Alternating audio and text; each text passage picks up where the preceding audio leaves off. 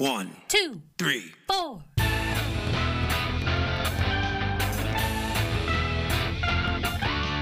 Monster movie. Fun time, go! Monster movie. Fun time go. Monster. Movie. Fun time. Go! Monster movie. Fun time go. with Precious D and Honeybee.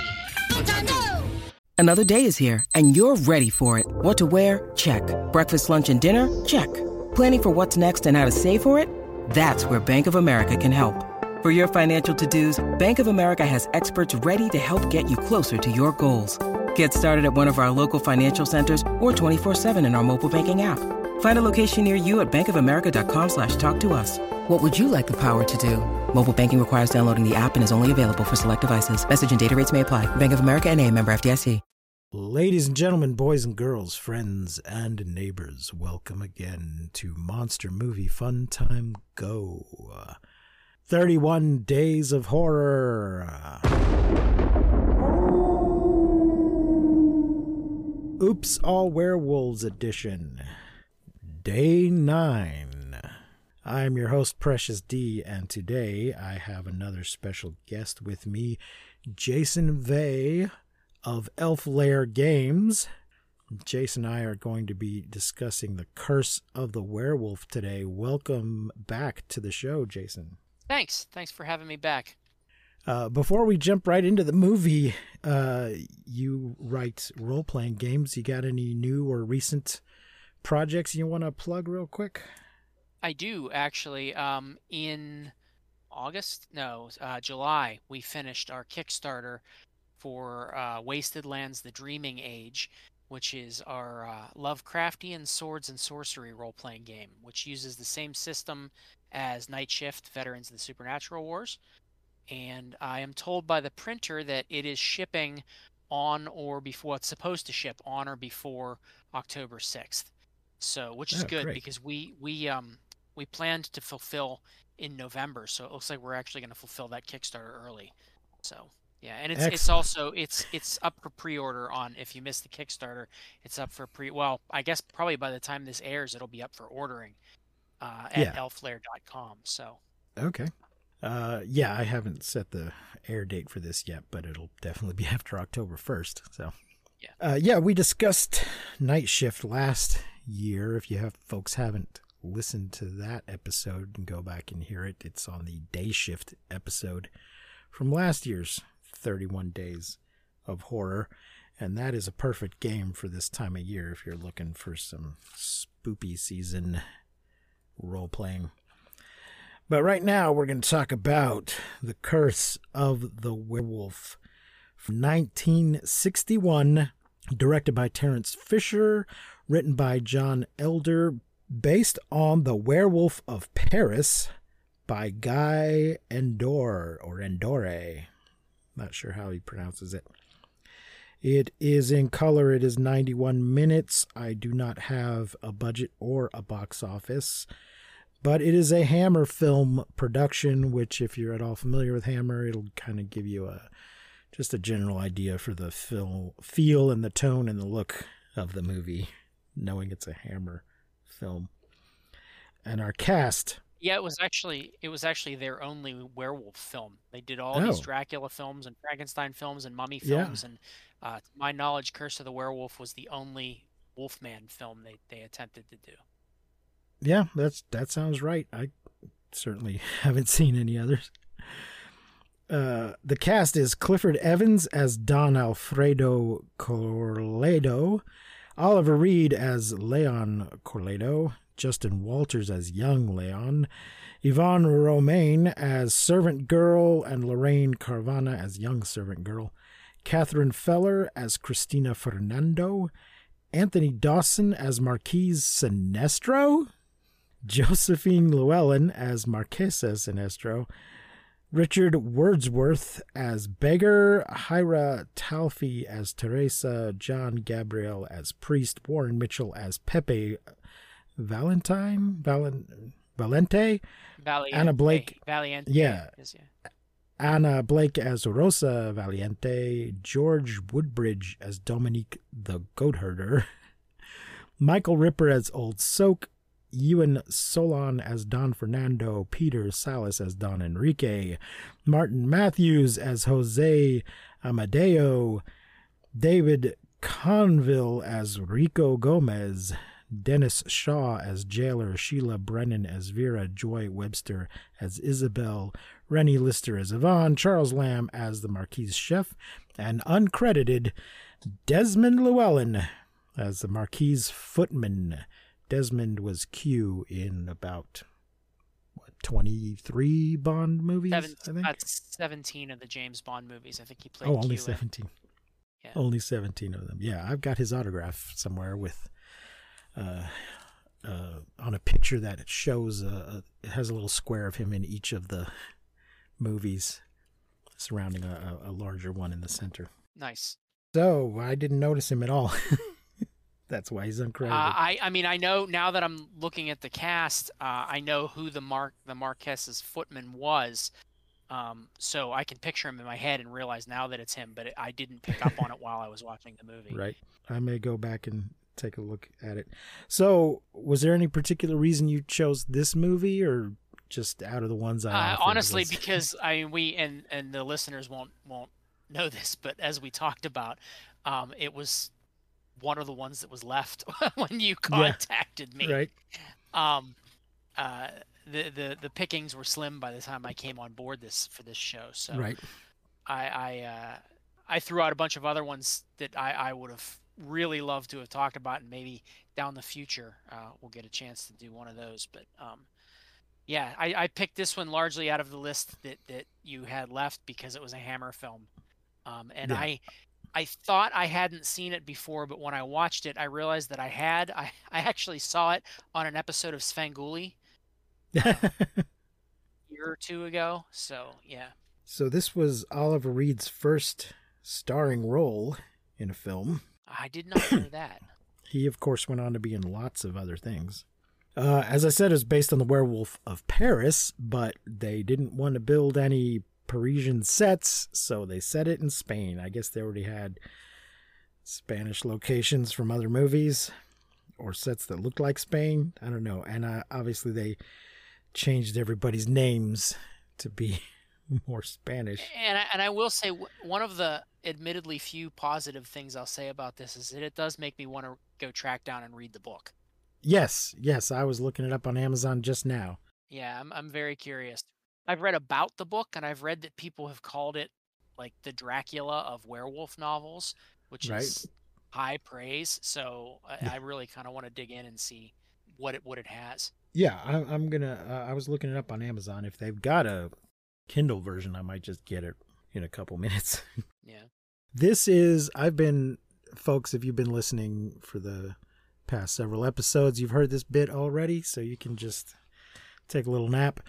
Uh, I've noticed three broad categories that most werewolf films fall into, and this is roughly a type one werewolf story, but it's got a little bit of a variation in it. Type 1 is some guy gets, or girl, gets bit by a werewolf and then has to deal with it. Usually, but not always, ends up dead at the end. Type 2 is there's a werewolf among us and we got to figure out who it is. And type 3 is the secret lives of werewolves, where there's a whole werewolf society that we get introduced to and we learn all about it and all of its dumb rules.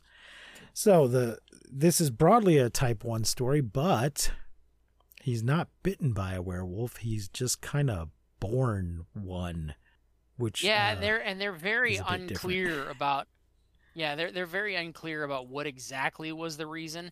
They throw a whole bunch of stuff at the wall and just hope that people interpret something as being the cause of his lycanthropy. Yeah. Um, it seems it seems mean, to the- be the- just the a two elements- combination of shit backstory. Yeah, the two big elements. The, the, the two big elements are that his mother gets raped by a, a feral beggar in a jail cell, and then he's born on Christmas Day, which supposedly is a bad Right. omen. Um, and I've done Yeah. a lot of research on on werewolf legends, and neither one of those is a common legendary or mythical cause of lycanthropy. So they took kind of an original approach in that to uh, Did you even see anything about? Have you ever heard anything about being born on Christmas being bad luck? No, I've never heard anything about that. Yeah, but I- I'm not going to say that it's not out there. I've never heard it. Um, Right. there are associations with uh, rape in werewolf legends, but usually it's the werewolf doing the deed, not Yeah. being the result of of. Um, Well, and with with werewolves and vampires, the the attack is sort of a symbolic rape anyway. yeah, yeah, So there's there's that. Uh, the priest kind of puts forward a theory that it's basically a form of demonic possession, and right. Because of a weak spirit. quote cured or- unquote. Yeah, it can be cured or at least treated with love. But Yes, if yeah. he indulges in his vices, then the uh, the werewolf will come out. Uh, which is actually to be triggered hilarious. by kind of. Yeah. I'm sorry. Go ahead. Finish what you Go were ahead. saying.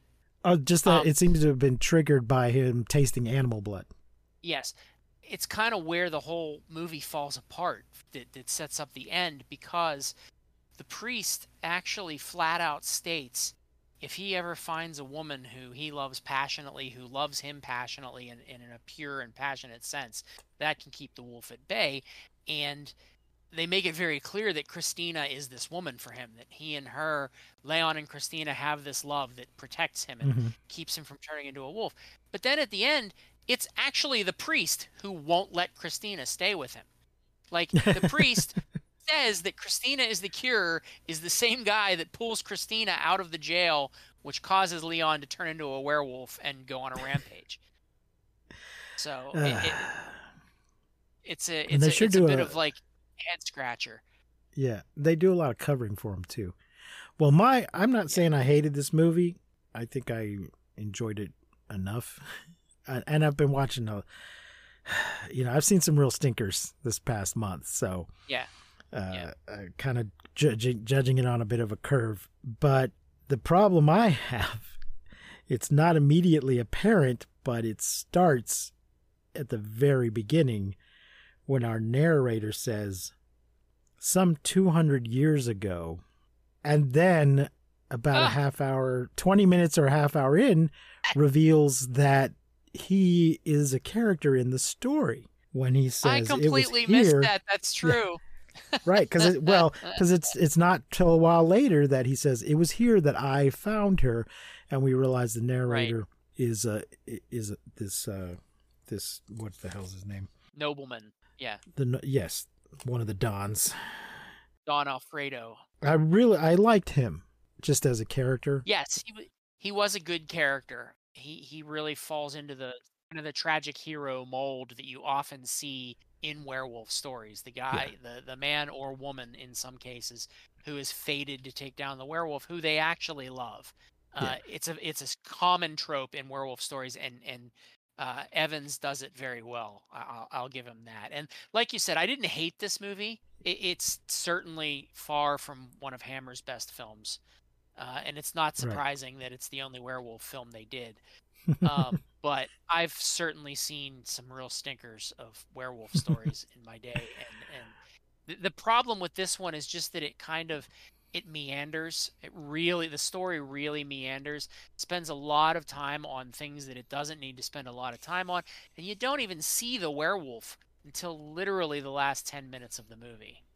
yeah So I I get they were pri- probably trying to hold it back for a big reveal, but having the reveal earlier would have kept the movie a little more engaging, I think. yeah but they i mean they hardly even earlier they hardly give us any hints because usually you'll you'll see a claw or maybe a real close up on the eye or something but it's all Right. somebody else the camera's the wolf somebody else is staring at it, and we don't really You do at one point in time see young Leon get fangs that's true when he's trying That's to true. get out. He's trying to get out of the barred windows, and they're pulling him back, and he Yeah. does have fangs. So they do that, but um, yeah, I just I feel like they waited way too long to really dig into the werewolf part of it.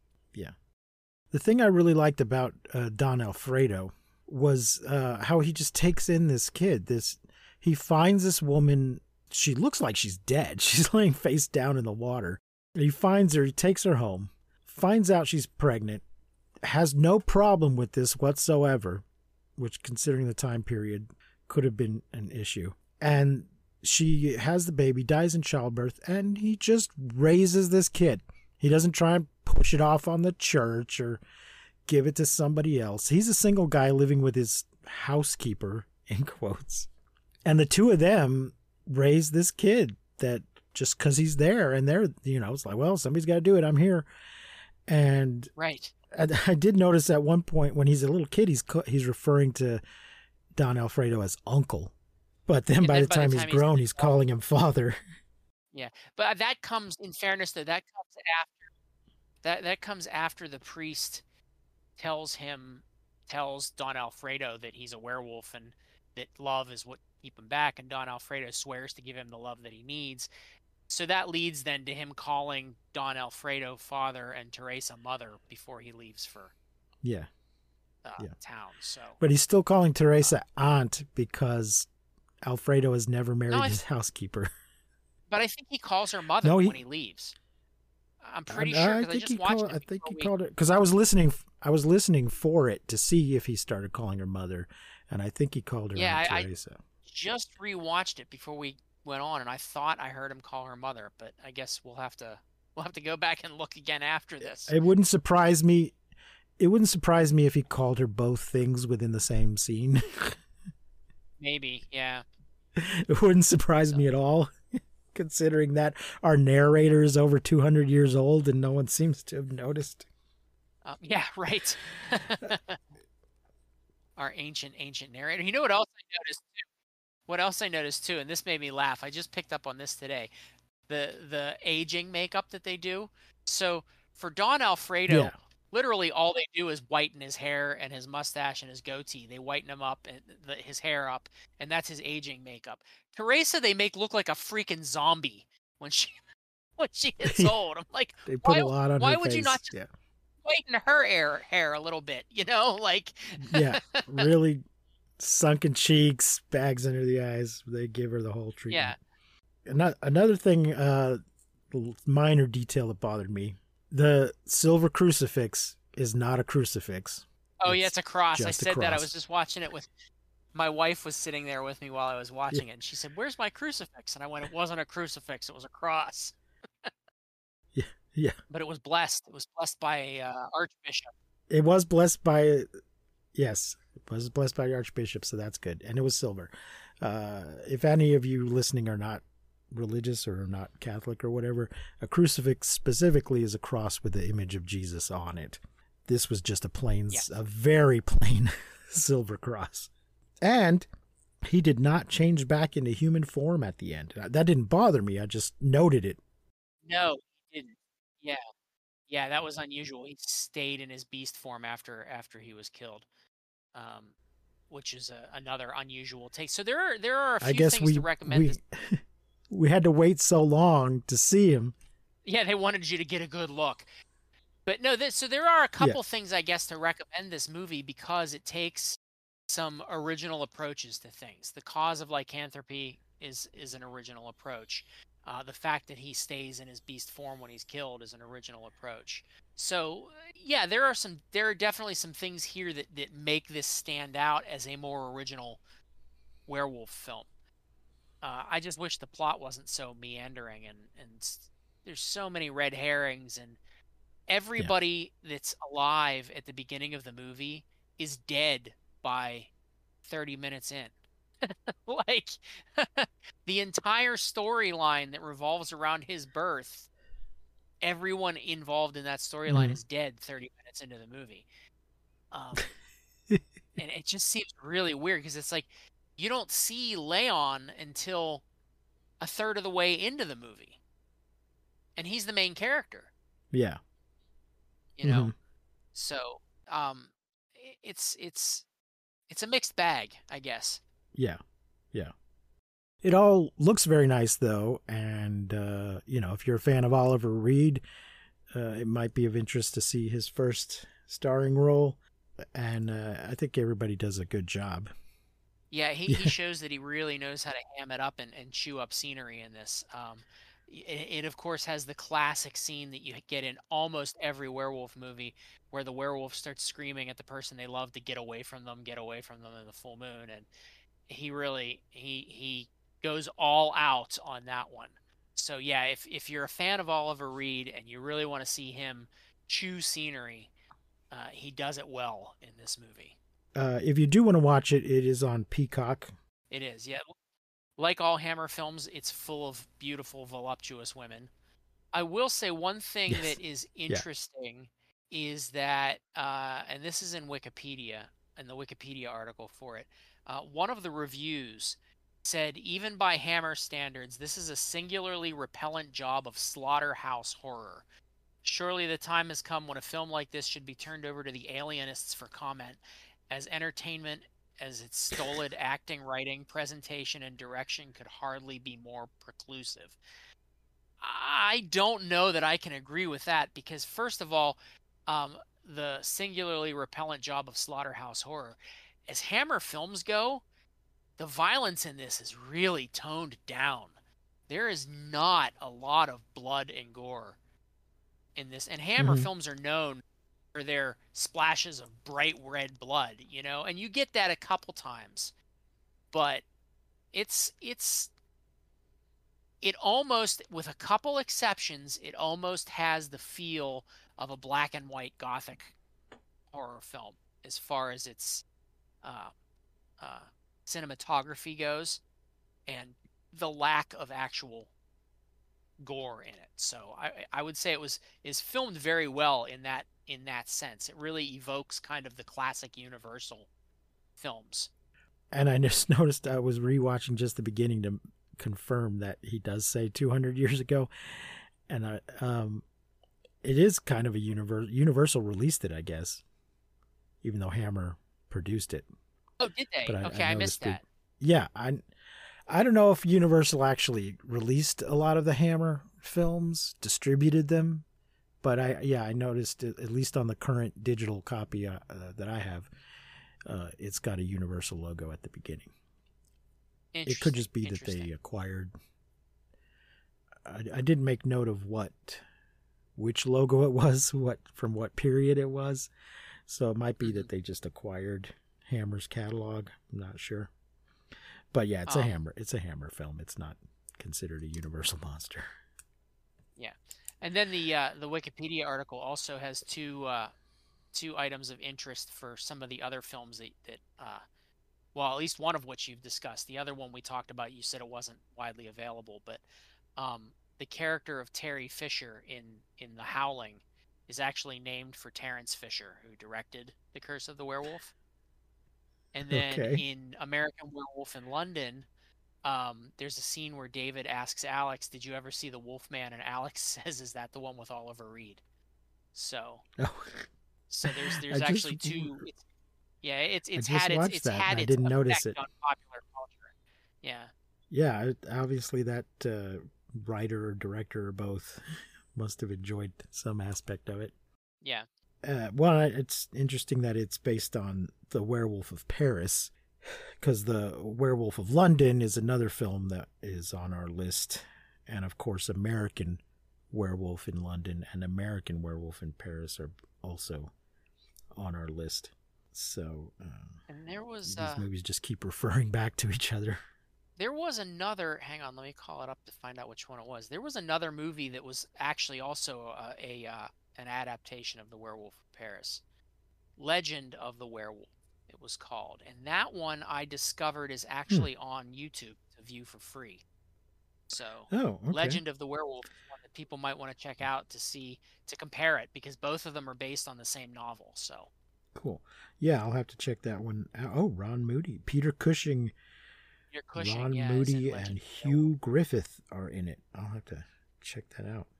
It's Yeah. not a Hammer film though. That's weird.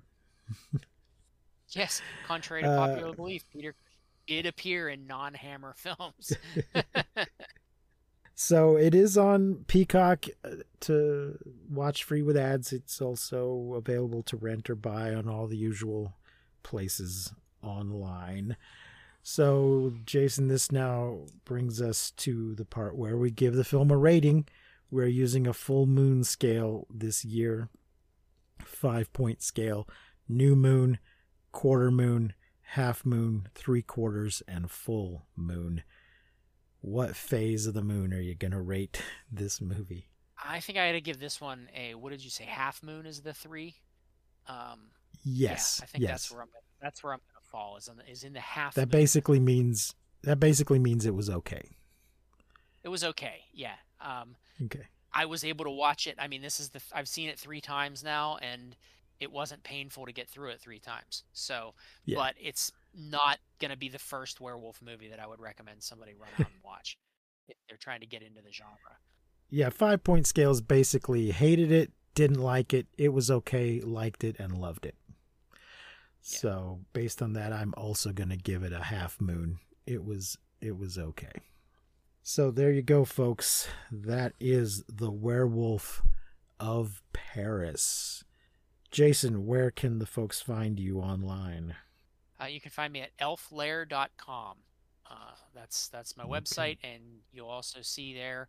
Uh, if you, I think if it's in the contact tab, I think you'll have links to all of my social media and other locations online. So, and you can order my games. Yes. There there's a guest profile on our website, which is mmftg.com. You can find links to all our stuff there and profiles for all our guests uh, and all the episodes and all that stuff. And you can support us on Patreon at patreon.com slash mmftg. Join us tomorrow for another look at another werewolf movie. Thank you once again, Jason, for joining us. Thank you for having me back. It's always a pleasure. Until next time, I have been Precious D. Remember, folks, to keep calm and take shelter in basements. Whatever you do, do not misuse science. We will not see you, but you will hear us next time on Monster Movie Fun Time Go. You've been listening to Monster Movie Fun Time Go. If you enjoyed the show, please rate and review us on your podcasting platform of choice. Our theme song is by the Texicato Folk Rock Punk featuring Lita Lopez. You can support the show, find links to our social media, and even leave us a voice message at anchor.fm slash mmftg.